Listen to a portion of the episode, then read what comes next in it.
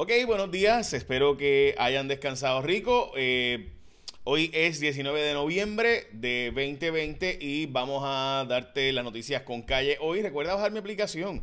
Mi aplicación está bien cool. Búscala así mismo. Jay Fonseca en el App Store, Play Store, en todos lados para tu celular. Eh, y gente, la verdad es que le hemos sacado provecho ya bastantes veces que le hemos dado noticias antes que, que los otros.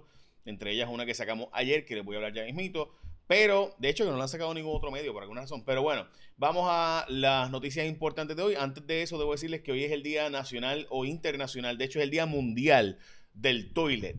Y usted dice, ¿por cómo es eso? Pues mire, hay 3 billones de personas, 2.7 billones de personas en el mundo que no tienen acceso a un toilet. Eh, literal. Así que recuerden que en Puerto Rico los toilets son relativamente modernos. Desde los años 60 para acá es que hay toilets aquí. Antes la gente iba a las famosas letrinas públicas o letrinas privadas, pero letrinas al fin.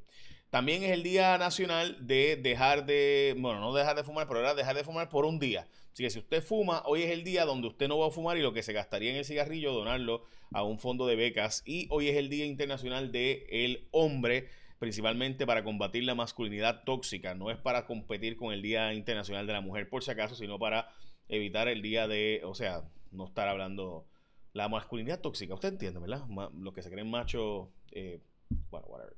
Eh, así que sí, importante. Ese día es el Día Internacional, mundialmente reconocido como el Día del Hombre. Hoy de nuevo se rompieron los récords de casos de COVID. Eh, específicamente rompió el récord de eh, hospitalizaciones a 573, el máximo había sido 568, así que hospitalizaciones por las nubes, sin duda, estamos en un momento complicadísimo de casos de COVID y eh, de nuevo se reportan 371 casos de prueba molecular, 153 de antígenos y 126 de prueba serológica. La prueba, eh, las personas convalecientes de 43.400 personas que han dado positivo a prueba molecular, 37.000 están recuperadas al día de hoy. La tasa de personas eh, en intensivo, 91 personas adultas en intensivo y en respirador 78 personas, también esto está bien alto y la tasa de positividad, como podrán observar, está bien alta. De hecho, como ven, hasta desde septiembre para acá, básicamente nunca ha estado por debajo del 5%, que es lo que siempre se quiere. Ayer en New York cerraron las escuelas públicas porque estaba por encima del 3% en la ciudad de Nueva York, así que aquí estamos. Hace, bueno, no, no hay, ¿verdad? Fecha de cuando estamos por debajo de eso ya no existe, ¿no? Eh, vamos a las portadas de los periódicos. Se agotan los fondos por la pandemia.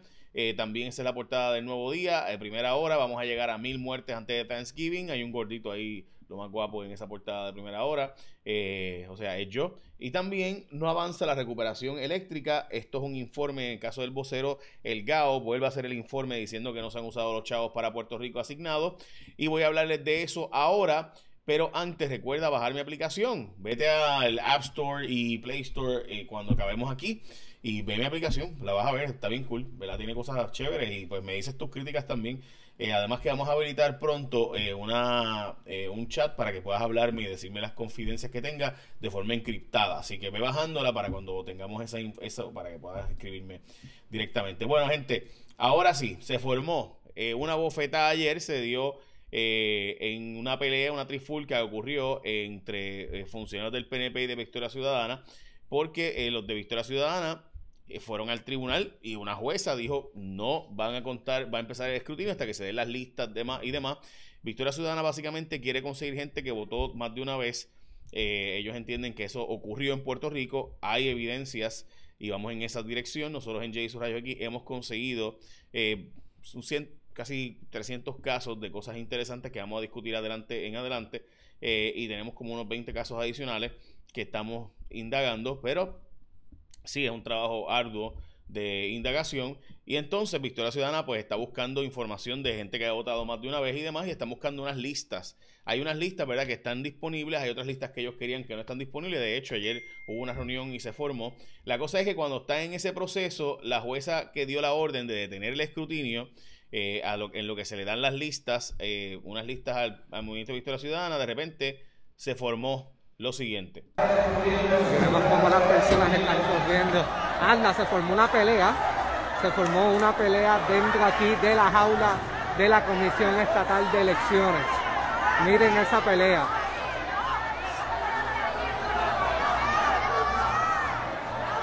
tuvieron que intervenir varias personas para que se separaran y todo parece que era por un maletín.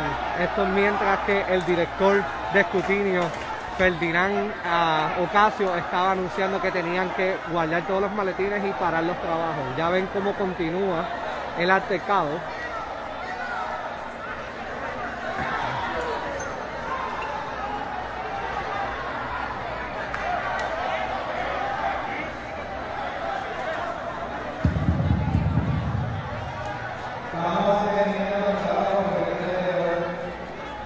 Están sacando a uno, a otra persona.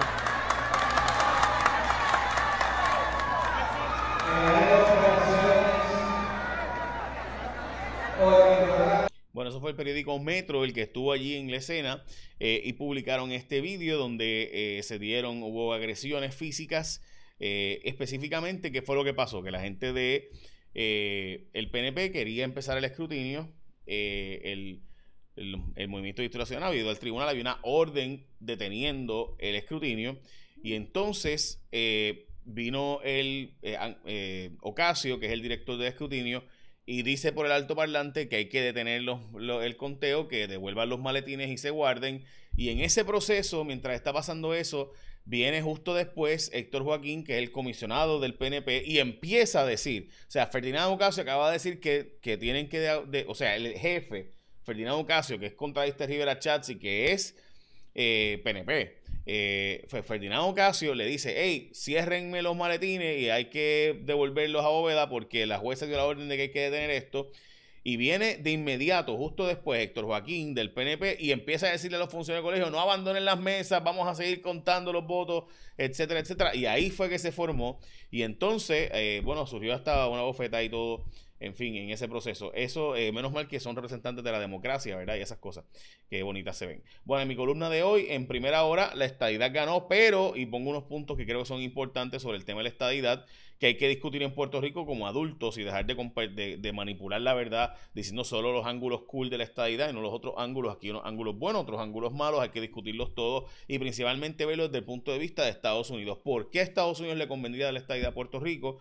Eso hay que discutirlo, yo creo que, y, hacerla atractiva entonces para ambas partes en todo caso.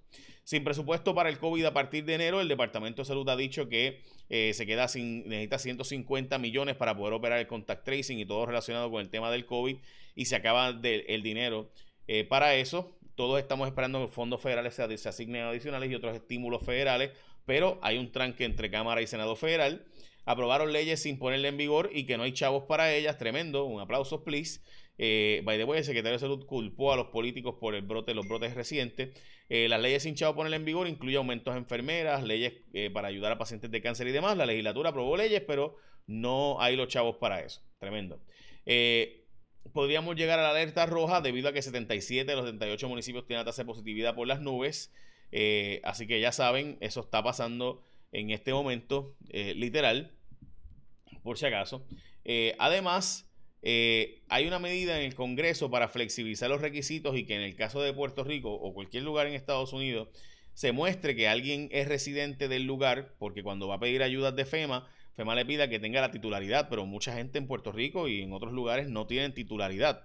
Eh, así que está buscando que la factura de la luz, la factura del agua, que se cambien los requisitos de FEMA para poder mostrar. Recuerden que la ley federal exige que tengas que demostrar que es tu casa para pedir que se te den los chavos para mejoras en el hogar eh, después de un fenómeno atmosférico. Eh, pero mucha gente no tiene titularidad. En el caso de Puerto Rico, especialmente en la zona rural, hay gente, o sea, la titularidad muchas veces de los abuelos y bisabuelos y tatabuelos que murieron hace años y por herencia no se ha dividido.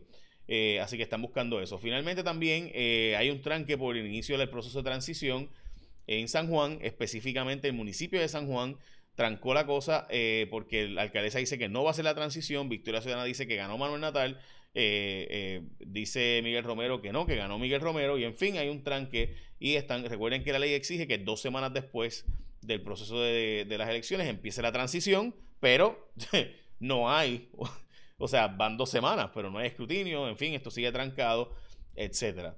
Eh, así que nada, estaremos al pendiente. Con fondos para el bono, dice la gobernadora, que consiguieron los fondos para el bono de Navidad. La Junta de Control Fiscal está contenta con el reglamento para las compras del gobierno y específicamente la directora de compras eh, de ASG eh, que eh, fue nombrada, hizo un reglamento de compras y aparentemente pues la Junta de Control Fiscal ha dicho que es uno bueno y que se debe implementar. Recuerden que esta es la funcionaria que regañó al secretario de Educación por estar haciendo compras sin cumplir con la ley, lo cual no se ve mucho, así que en ese sentido pues da buenos indicios eh, en este tema de ASG y las compras del gobierno.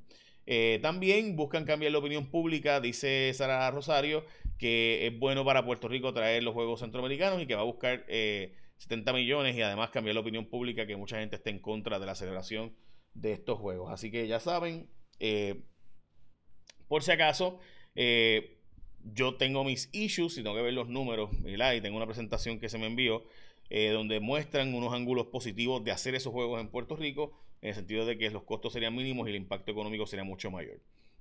el problema es que eso nos han dicho antes, ¿verdad? Y no es la primera vez que nos dicen una cosa y termina siendo otra. Pero en fin, eso es. Bueno, esas son las noticias importantes de hoy. Eh, recuerden, eh, la estadidad ganó, pero es mi columna de hoy. Me gustaría que la leyeran. Eh, y pues que la lean objetivamente, ¿verdad? Porque todo el mundo lo que hace es criticarla, pero mucha gente ni siquiera la lee. Y recuerda hacer tú el cambio que quieres ver en el mundo, como decía Gandhi. Sé tú el cambio que quieres ver en el mundo. Estos son todos mis lemas, por si acaso. Aprendiendo. Esta es mi, cita favorita ever. Eh, esta pues no la pongo ahí porque no se ve eh, por, la forma. Rather than love, than money, than fame, give me truth. Y déjame ver. Bueno, todos son los datos, esas cosas. Puerto Rico, hay, el otro que tengo que más me gusta es Puerto Rico, que es una de mis frases favoritas, ¿no? Puerto Rico es un paraíso, solo falta que cooperemos. Bueno, y de verdad lo pienso. Cuídense, por favor, los números del COVID están, están por las nubes. Échame la bendición. Que tenga un día productivo.